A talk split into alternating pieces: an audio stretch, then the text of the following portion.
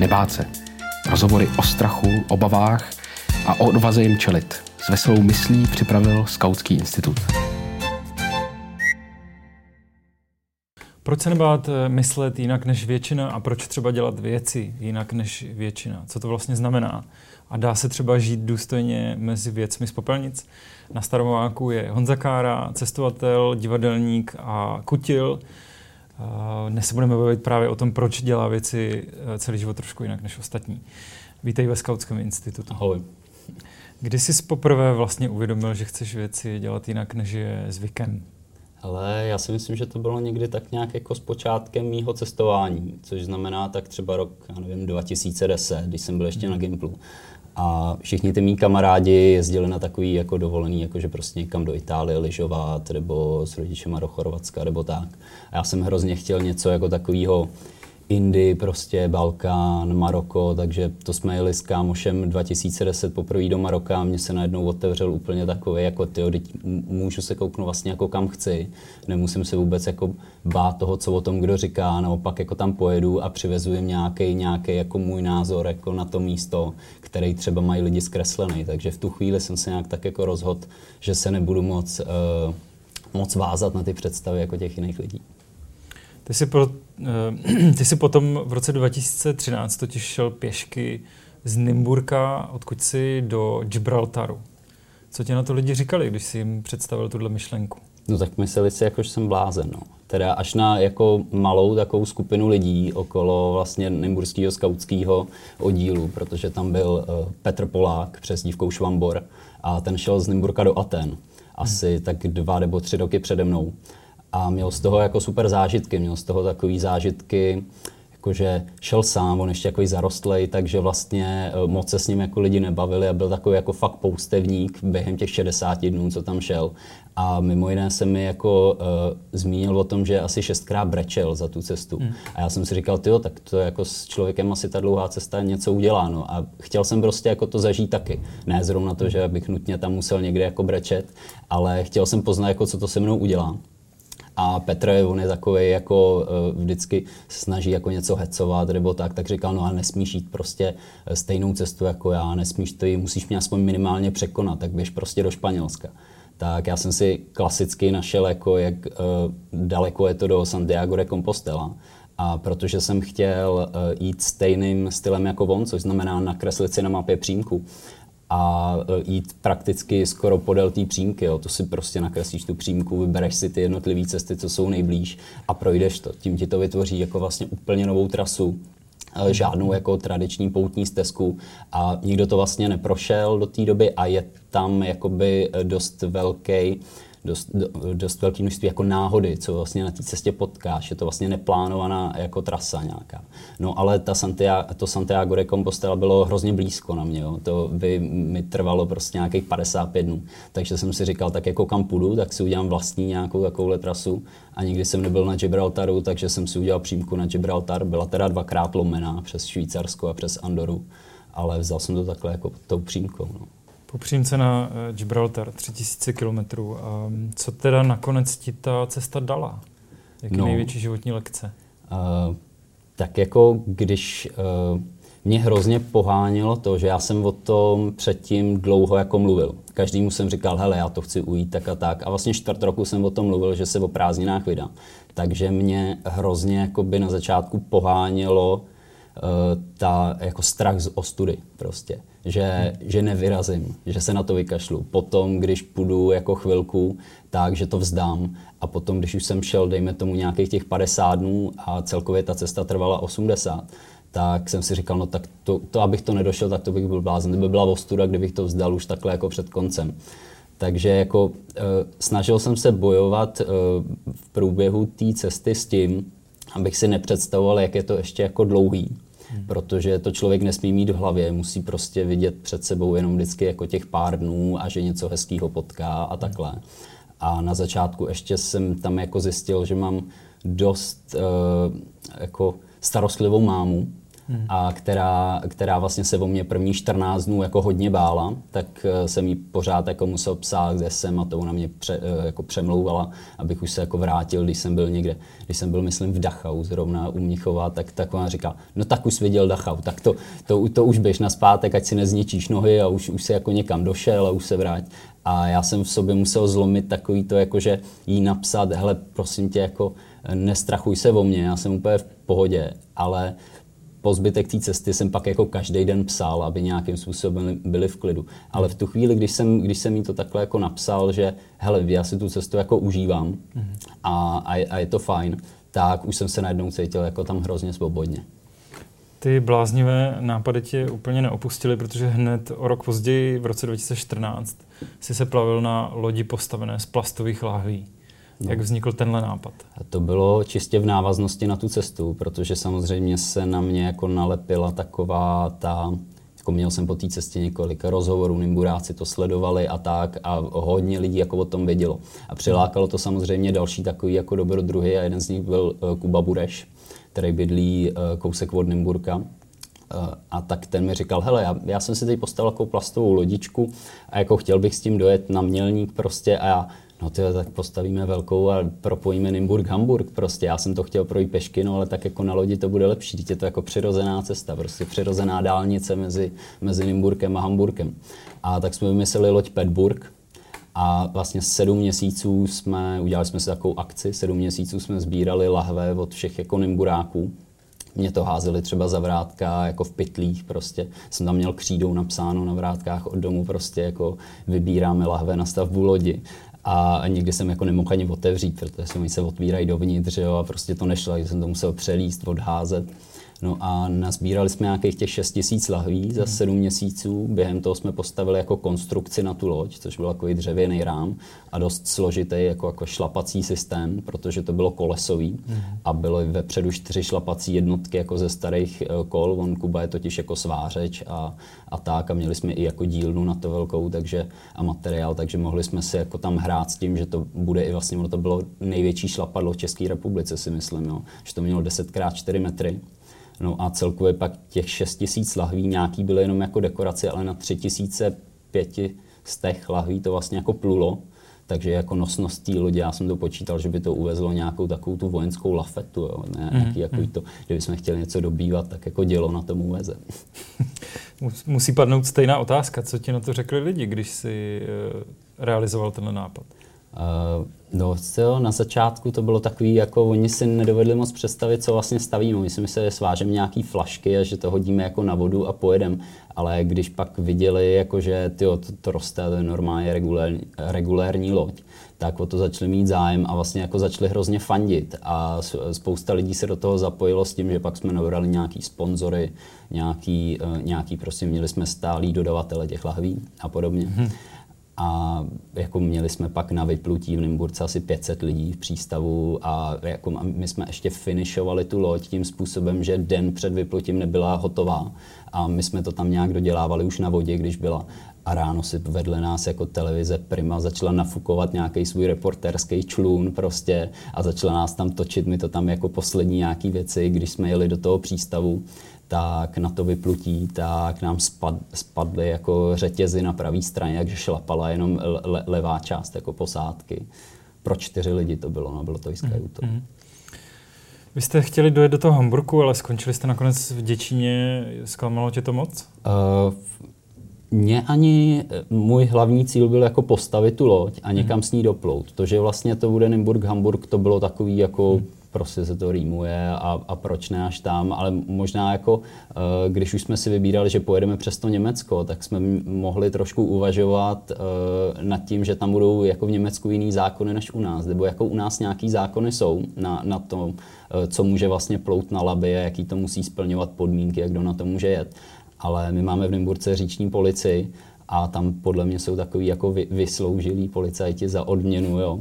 A, a ty nám řekli, že jste do 10 metrů, nemáte plachtu, nemáte pohon motorový, můžete normálně jet. A takhle jsme dojeli vlastně až do Děčína a tam nám po první reportáži v německé televizi tak volali vlastně jako uh, ústecký říční policajti, protože labesy dělají ústecký a nymburský. A říkali, no nám volali Němci, že potřebujete povolení. Tak běžte si na plavební zprávu do Děčína a zjistěte, jaký potřebujete na tu loď povolení. Jo? Tak my jsme tam šli, oni řekli, no zvláštní přeprava, to jako se dává vorum, prostě když se splavuje dřevo. Tak na Čechy nám to dali, ale Němci přišli jako s daleko, eh, s daleko jako širším prostě seznamem, který už tam měl, já nevím, radarový odražedlo, normálně jako klasický závěsný motor, musel mít někdo jako papíry na vůdce malého plavidla a bohužel jsme se k těm letěm věcem dostali až asi tak po deseti dnech kotvení v Děčíně. Už se jako, hmm. už končily ty prázdniny, polovina kluků jako byla pracujících, takže museli třeba do práce. A, a posádka jako strašně demoralizovaná. Jo. Hmm. To jako, takže vás to zklamalo. No, někoho určitě jo, eh, ale já už jsem si říkal, tak jako já jsem si užil prostě krásný léto a hlavně pro mě bylo těch sedm měsíců eh, jako té stavby mm. úžasných. No, ale samozřejmě já jsem, po, já jsem si dělal, eh, protože si jako nějak tak pohybuju jako v mediálním prostředí, jo, a tak já jsem si pak dělal přes různé databáze nějaký, nějak, takový jako výtah z toho, kdo všechno o nás napsal, nebo jsme měli rozhovory a bylo to asi 500 článků a rozhovorů a reportáží. Takže to zklamalo hlavně ty lidi, který, který to prostě jako sledovali, no a hmm. tak ty nám pak psali, jako no to, to, to, tak to jste blbci, to jste si měli jako zjistit. To přece, když děláte takovou věc, tak si to musíte zjistit. Další z tvých nápadů je to, že si svůj dům postupně vybavuješ věcmi, které uh, najdeš na ulici, u popelnic, uh, na skládce. Jak to celé vlastně funguje? Funguje to, funguje to jednoduše.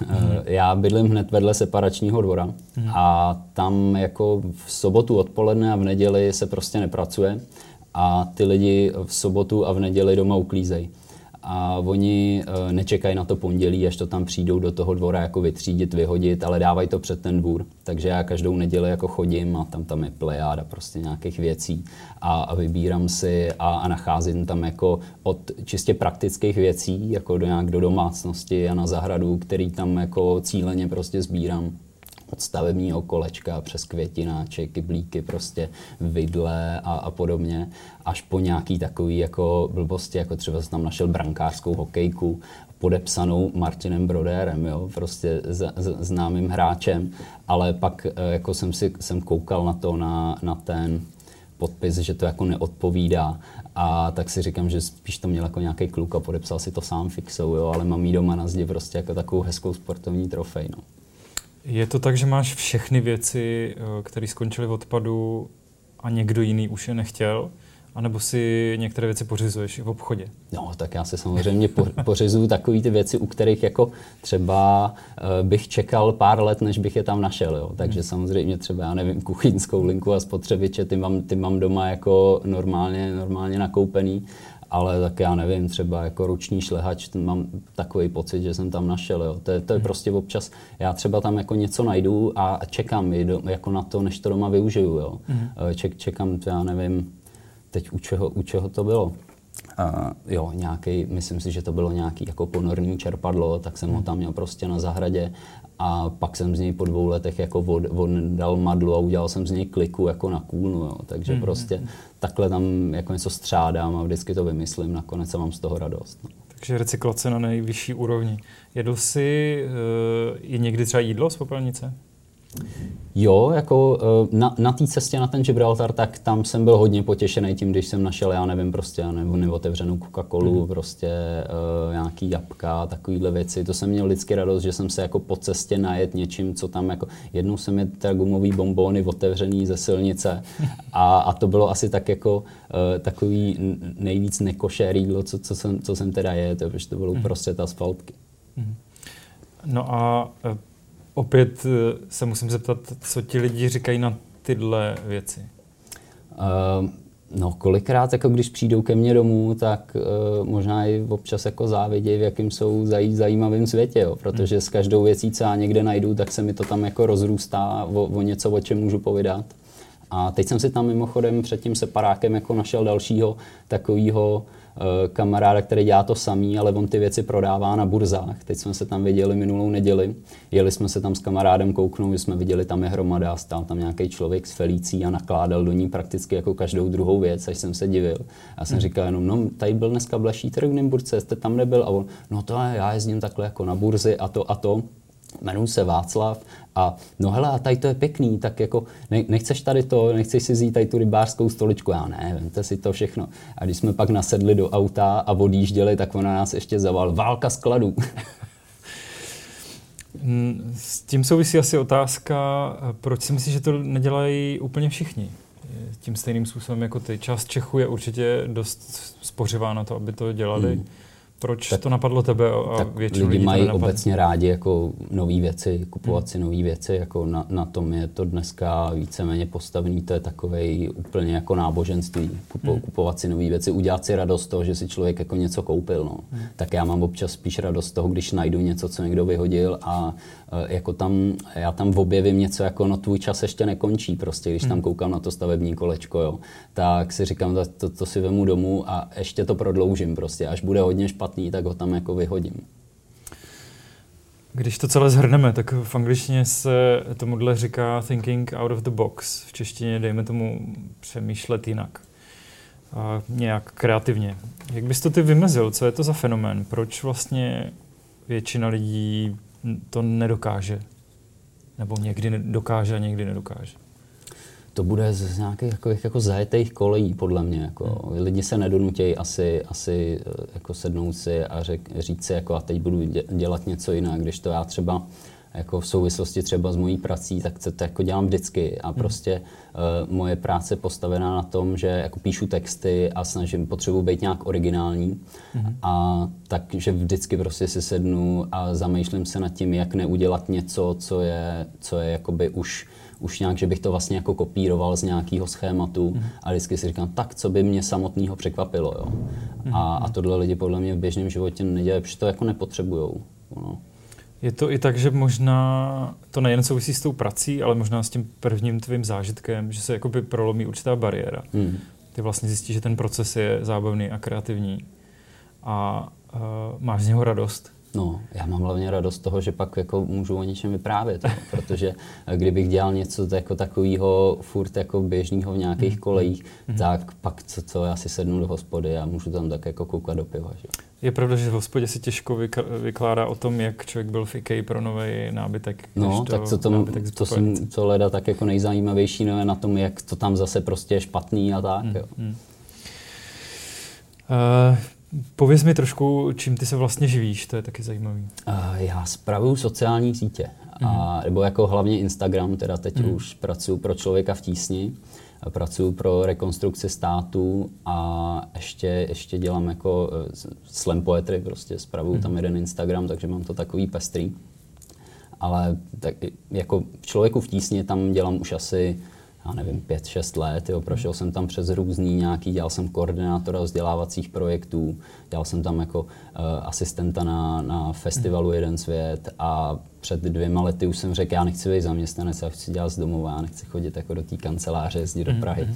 Tak jsem si vyhrál výběrko na Instagram a začalo mě to strašně bavit, že mám, já tam mám tu absolutní jako volnost mm-hmm. uh, ve vý, vymýšlení toho, co tam jako dám. Mm-hmm. A baví mě tam právě vymýšlet nějaký takový jako vě, věci navíc, že třeba prostě propojíme, a nevím, eh, Instagram s tisknutím fotek a pošleme Olegu Sencovovi do ruského vězení prostě pozdrav jako od českých lidí prostě, hmm. aby dostal nějakou zprávu. Takže to, to jsou takové jako věci, které mi umožňuje být kreativní. No. Hmm. To je asi to, co oba ty tvoje světy propojuje, že? protože vlastně eh, ten digitální svět a ten svět tvýho eh, kutilství a ten, který je reálný, tak jsou si v tomhle podobné. No, já hlavně jako umím od všeho něco, ale myslím si, že nic pořádně. Takže já, kdybych neměl tohle, to já fakt nevím, co bych dělal. Máš ty sám z něčeho v dnešní době obavy, strach? No, já jsem měl vždycky strach eh, v tom, co jsem dělal jako z vostudy. Že, hmm. že si prostě vždycky jsem se bál, že se něco jako nepovede a, a že si to pak nějakým způsobem jako vyžeru a, a budu muset obhajovat, jako proč jsem něco udělal, proč se to nepovedlo. A to bylo u, u, u té cesty jako na ten Gibraltar, to bylo u té lodi, jako vždycky to byl takový hnací motor, mm-hmm. že prostě když, když se to nepovede, no tak to, to, to bude jako průšvih hrozný a, a, a, bude to jako vostuda úplně na plný čáře. Takže to, toho jsem se jako vždycky bál. Jo. A dneska se třeba bojím, že uh, žiju, žiju v nějakém takovém jako světě, kde se musí třeba obhajovat to, co člověk dělá, když dělá jako něco dobrýho. Teď uh, můj kolega uh, z, jako z člověka v tísni, tak napsal prostě takový hezký blog a tam bylo, že dnešní třeba humanitární pracovník, jako, že vlastně musí obhajovat daleko víc svoji práci, než tomu bylo třeba v roce 2002, když byli všichni ty, ty humanitární pracovníci jako, jako hrdinové pro, hmm. pro společnost, že dělají jako něco dobrého a nikdo to nerozporoval. Dneska je schopný každý prostě eh, říct, no a proč vy tam jezdíte prostě, proč vy pomáháte těm letem a těm letem a člověk se najednou za, za jakoby to svý povolání vlastně stydí. Jo. A já se bojím, jak dlouho to třeba ještě bude trvat.